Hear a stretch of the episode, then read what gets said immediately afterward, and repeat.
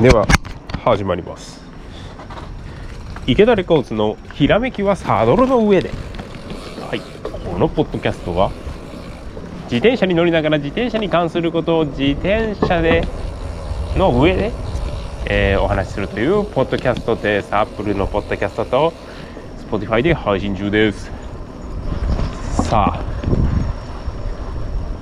やっぱり今日も虫の鳴き声は秋ですね。この前山の宮島のキャンプに行った時はですねまだセミ鳴いてたんですよお昼。いやーなんか夜はスズムシ系でお昼はセミでっていうもうちょうどこの何？移り変わりの時やったっすね。さあで昨日夜布団ちょっと新しくですね冬用の布団を出したんですよ。僕すげえ寒がりなんであの夏は全然いけるんですけどね。暑いのはすごい得意なんですけどもう寒いのは全然ダメであの冬の布団で3シーズンはもう軽くいけますね。夏の布団はまあ2ヶ月ぐらい。あとの10ヶ月はまあ全然冬の布団でもいけちゃうぐらい。まあ、寒いのが苦手なんですよ、まあ、そんな時期にだんだん近づいてきてるっていうだけあってあちょっと心がこう億劫になるんですけども今年はですねちょっと乗り切る秘策を持ってるんです。それはですね新しい洋服を買うっていうですね。あの冬用のちゃんとあったかいやつ。を手に入れてあの日常生活とサイクリングともにですねあったかく過ごしていこうと思ってます。さあ、えーまあそんなところにしておいてですね、えー今日のお題テーマロードのブレーキリムブレーキがいいか。それともディスクブレーキがいいか。えーそれをですねちょっと考えていこうと思います。では行ってみます。まあブレーキって結構フレームにも影響するし、えーホイールにも影響するしでかいんですよ。非常に。その元々の設計自体がもう大きく変わってしまうっていうのも、えーブレーキが影響してると思います。でつい10年ぐらい前だから2012年13年ぐらいか。っていうのはもうリムブレーキって結構あったんですよねロードの中で。でももちろんこのレース系の中になってきたらディスクブレーキはあのシシクロクロスとかですねツーリングで採用してるところはあったんですけどもまあまあロードブレーキロード用というのもあのリムブレーキ多かったと。で最近になってこう周りを見渡してみると23年末ディスクがすっげえ多い。もうほぼディスクやんみたいなになってきてるんですよ。でこの10年間でブレーキの種類がですねガーンと変わったんですけども、まあ、それまではですねもう100年以上ずっとリムブレーキやったんですよね。ほとんど。っていうのを考えるとですねもうあの成熟しきってもうアイディアも振り絞って、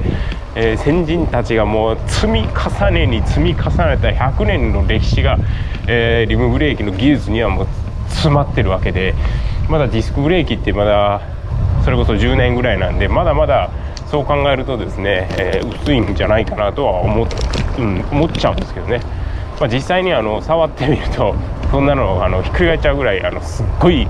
いい出来になってるんですけどいいパーツもいいホイールもですねすっごいんですよ。ほんまに。なんで、えまあ、今ってせんやっぱりこう多様性というか選択肢がすごい多いっていうのは非常に、あのいい時で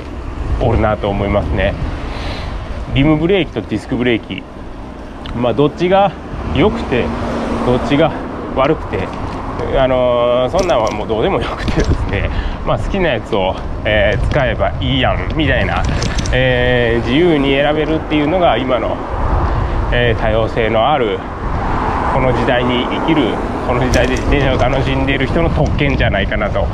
えー思いますね。さあ、えーということでまあ、ディスクとリムブレーキあの両方、えー、使ってる身としてですねそれぞれのこういいところをですねあのまた考えていこうと思ってます。で逆に、えー、悪いところデメリットみたいなのも、えー、いくつか挙げられたらなと思ってます。ではいきます、えリムブレーキ。リムブレーキはですねやっぱり何と言っても気を使うのはリムなんですよ。リムこれがあのー、もうどうしても防ぎきようがないですよね。だってブレーキかけたらリムをこうゴムで挟むっていう構造上減るんですよ。リムが。減っちゃう。これはもう間違いなく減る。減りにくいものっていうのはいっぱいあるんですけども減るか減らないかって言ったら減る間違いなく。だからブレーキをそこでかけるんだから。ってなるとやっぱり、えー、リムの、えー、メンテナンス性、えー、維持できるかどうかっていうのは、え結構重要な、え要素になってくると思います。まあ、超特殊規格で例えば手組みホイールで組むとするじゃないですかそしたらあのリムはもう特殊すぎて次も代替品がありませんってなったらもう終わりなんですよねホイールとして だから本当に同じリムをですねストックで何本も持っておくっていうのはもう間違いないっていうぐらい一時あのマビックのリムもですね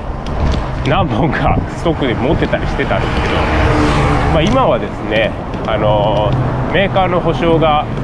結構長期にわたってしてくれて補修部品もまあ数年ではなくならないような、えー、こともあったりですねしてまあまあ長く使えるっすね。まあまあ長く使える。で入れ替えたら入れ替えたで、えー、別の、えー、乗り心地も堪能できるしですね。なかなかいいと思います。なので手組みホイールの場合はですねリム好きなやつにこうポンポンポンポン、まあ、ブラックがいい、えー、シルバーがいいというふうにですね消耗してきたらまあ入れ替えることができるんでよしであのマビックのホイールとかですね缶組ホイールですね、えー、これもリム単体であの保守部品をしっかり出してるとこやったら、まあ、そんなにですねそんなにもう減ることは分かってるんでえー、在庫がないとか手に入らないっていうのはですねそんな単発的には起こらない。まあモデルの廃盤だったり、えー、モデルチェンジであのー、どうしてもこうなくなってしまうのはあるとは思うんですけども、まあ、その直前で買った人のためにも、まあ、数年、え、5年以上は多いんじゃないですかね。5年、まあ、5年7年ぐらいだかな。えー、保守部品もしっかりとその後使えるようになってると。同じホイールであの7年乗る減る減る何？減るまで乗るってなったらまあ乗らないけんすよ。まあまあまあまあ乗らないけん。ってなったらですねまあ元は取れるんじゃないかなと思いますよね。でまあ気になるところはですねやっぱり超高級なリムを使った場合ですね。あのー、40万円も50万円も下手すると100万円近くするホイールで、えー、リムブレーキを使ってしまうとやっぱりこうブレーキをかけた時にですねちょっと億劫になりますよね。あのー、ブレーキ握ったらあのー、車輪車輪車輪車輪ってこうお金がチョリンチョリンチョリンチョリンってなくなっていくようななんかまあ僕はですねあのー、そんな感覚に陥りましたね。えーと高級ホイール使ったこともえー、あるんですけども自分で買ってですね使ってたんですけどやっぱりちょっと気になるのはあったですね。で結局今はもうアルミのリムに、えー、落ち着いてるんですけども、まあ、カーボンリム、えー、使う時にはそういうちょっと気配せが、え必要やなと思いました、まあ、いつもよりもちょっとあのブレーキのゴムのところにですね砂ついてないかなんかこうトゲみたいなのついてないかってこれでブレーキかけたらリム減らんかみたいなのをですねあのだいぶ意識するようになったんですね。まあその分いいんですけどね。走りは間違いなく。っていうのが、えー、まあデメリットとしてはあったかな。で、まあ、メリットとしてはですね、まあ、メンテナンスがやっぱめっちゃ簡単。めっちゃ簡単です。あのー、リムにこう例えば メンテナンスしてチェーンのメンテナンスしてる時もオイルがピッとかかったぐらいやと、まあ、ちゃんとですねクリーニングすればあの元の通りになりますし、えー、ホイールも横から見た時すっげえシンプルにできる。で特にフロントホイールなんかはあのラジアル組っていう直線状に結ぶホイールの組み方ですね。ああいうのもすごいしやすくなって軽量化できてもうめっちゃええんですよ。メンテナンス性は非常にいい。でリムブレーキ自体もあのケーブルがですね、まあ、本体か。ブレーキ本体が、えー、上の方にポコンとつくんで、まあ、必要最小限のブレーキ構造でいいわけですよ。そしたらやっぱりこうロードバイクってシンプルな突き詰めたようなシンプルなところが特徴の一つとして、えー、あると思いますんでそういうのが際立って見えると。だから見た目も非常に美しくなると。僕は思うんですけどね。もちろんディスクブレーキももうどんどんどんどん洗練されてきてるんであのやりやすいところはあるんですけどもやっぱりこのローターブレーキローターがない分のシンプルさっていうのはリムブレーキには到底かなわないなと、えいうふうに思いますね。まあ、あのー、やっぱりワイヤーで、えー、引くブレーキがほとんどですのででブレーキシューも交換しやすいですし外から、えー、見える誰でも見て分かるネジが止めたらここ、まあ、ネジをこうやって止めてるとかですねあ中はこうやって動くんだみたいな構造が丸分かりなんで、まあ、機械としても非常に、えー、楽しめるものやなというふうに思いますね。あとはですね輪行の時。輪行。とか、えー、車に乗せる時ですねあの車輪にローターがついてないんで輪行ってあの電車に乗せる時に2つに、えー、車輪取ってフレームの方にグッと寄せて縛ってってやるんですけどそういう時もですねあの傷をそんなに気にしなくてもいいと、まあ、そこまで傷がつかない。逆にこのディスクブレーキだとあのローターどうしようかとか、えー、これ曲がってしまったらどうしようかとかだいぶ気にしてしまうんですけどもそういうのもない。と。なんでロードバイクの、まあ、タイヤそこまで太いのはつかないんですけども、まあ、あの使いやすくメンテナンスもしやすく、えー、非常に、えー、洗練された、えー、形になってるんじゃないかなと、え思いますね。自分セルフメンテする人にはめっちゃええと思うんですね。はい。まあそんなところかな。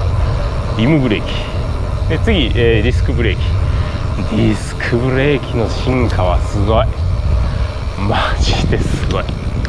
もうあのさすが10年でこう筆頭に上がってきただけあってですね。もうモデルチェンジするたびに圧倒的にこう変わっていってるような気がしますね。あのちょっと前の油圧ディスクブレーキ。ロードのタイプ。もうブラケットっていうのを握るところもめっちゃでかかったんですけど今めっちゃコンパクトですね。で、えー、油圧がやっぱりこう基本になってきててあのブレーキのキャリパーっていう、まあ、ブレーキ本体ですね。本体の方も超超コンパクトになってきた。でフラットマウントっていう企画も生まれたでロードバイクの、あのー、隙間にッとフレームの隙間にスッと収まるような小ささになって、まあ、見た目もシャープで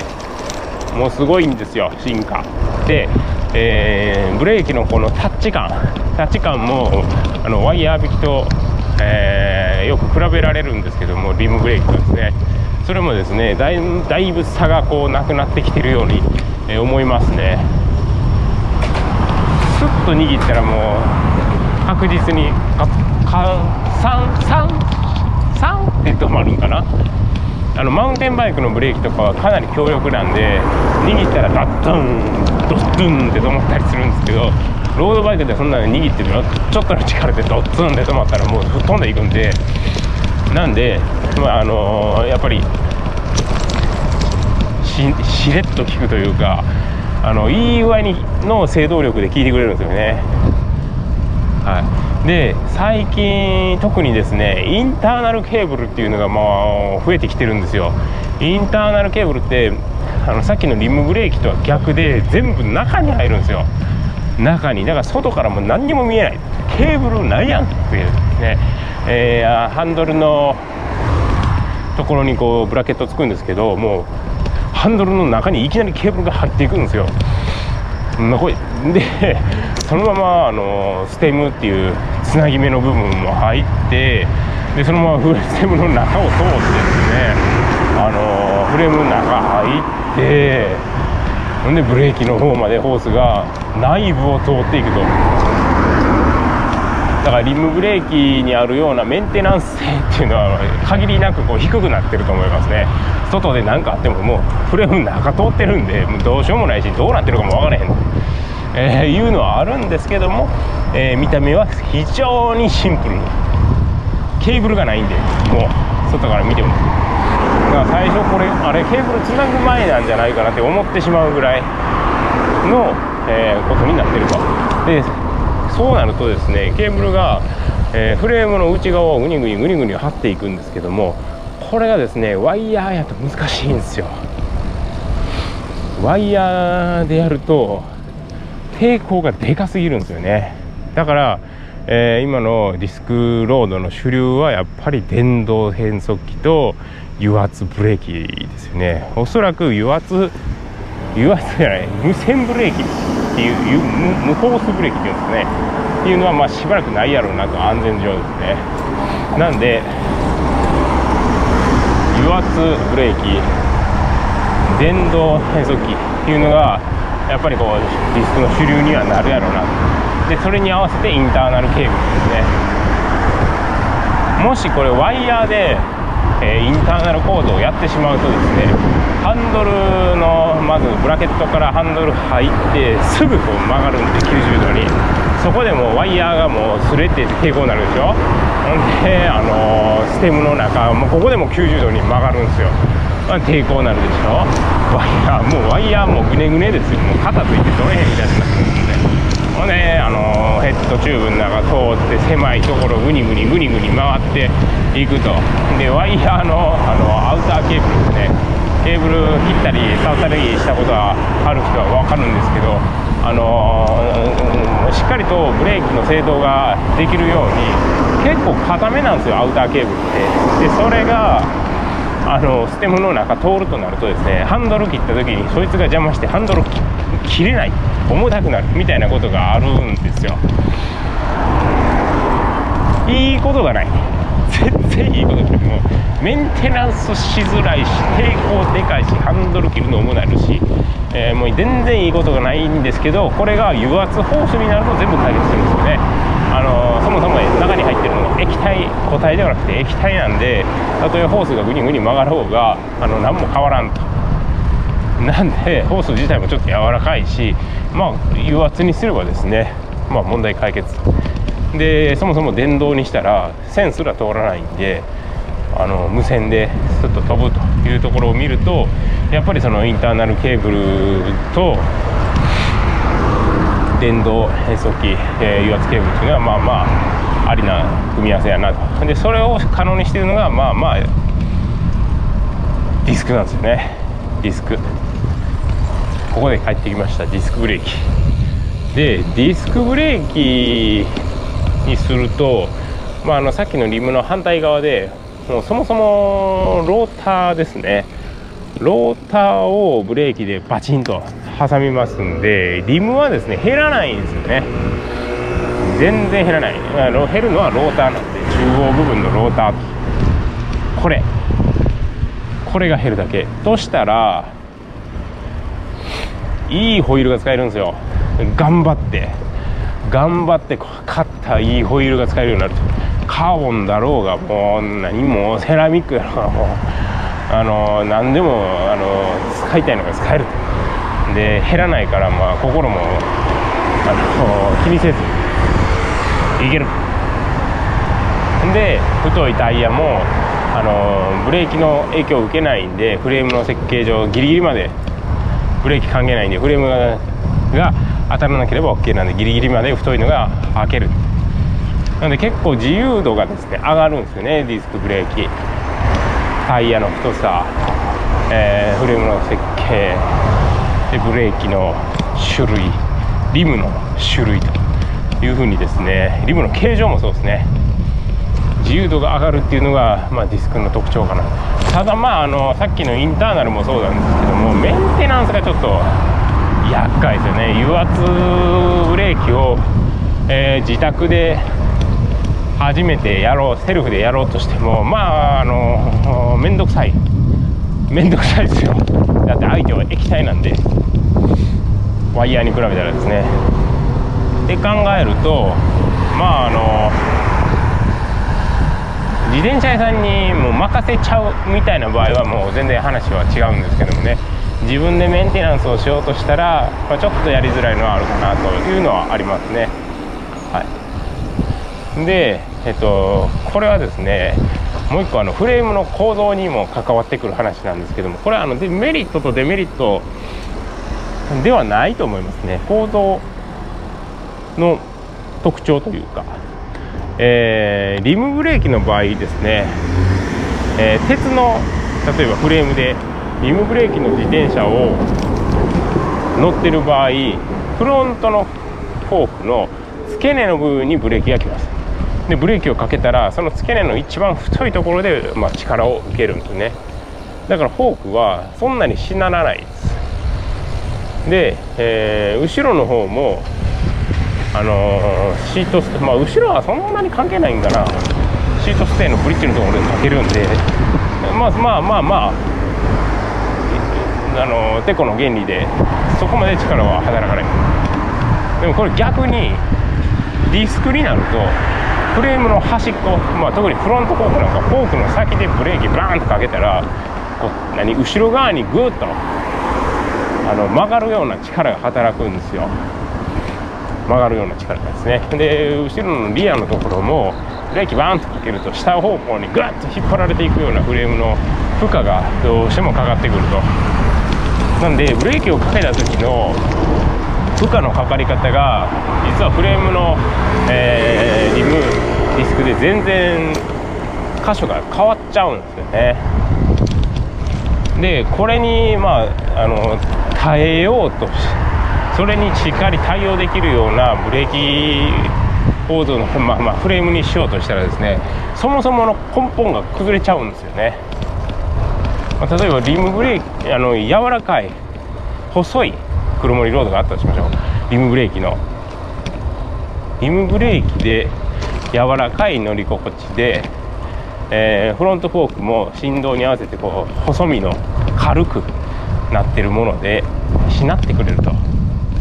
新あの路面の凸凹に合わせてですね。そしたらそれはですねリムブレーキやったらその細さ軽さは実現できるんですけど同じフレームパイプで、えー、ディスクにしてしまったらどうなるかと。ディスクにしちゃうとですねあのブレーキ真ん中でかけるんですけどフォークが柔らかすぎて後ろ方向にグニーってめっちゃしなっちゃうんですよね。あの力ブレーキのかけた時の力の入り方が違うんで。でしかもですねディスクの方が、ま、油圧のパワーもあって制動力が結構かかると。だから負荷も結構すごい。ということであの乗ってる間にですねあのふにふにふにふに動いちゃうっていうのがだいぶ気になってくると思いますね。だからもうそもそもあのそのしなってしまうっていうのを防ぐためにパイプをあの肉厚にする。肉厚にしたら重たくなりますのでもしくは大きくする。大きくすると硬くなるんですよ。そしたらじゃあ何？カーボンにしようかフォーク。ってなったらあの軽くはなるけどカーボンになったらもっとこうパイプがでかくなると。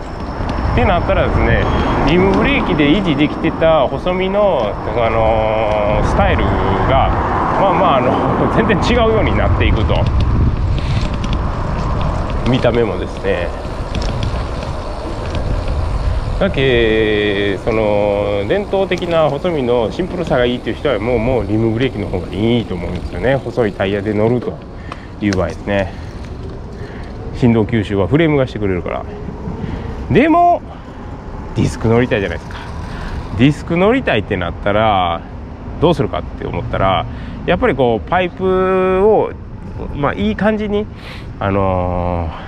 ー、しなるようにパイプはどうしても太くもしくは肉厚にしないけんと思うんですね。肉厚にしてディスクブレーキの制動力にも耐えれるような状態で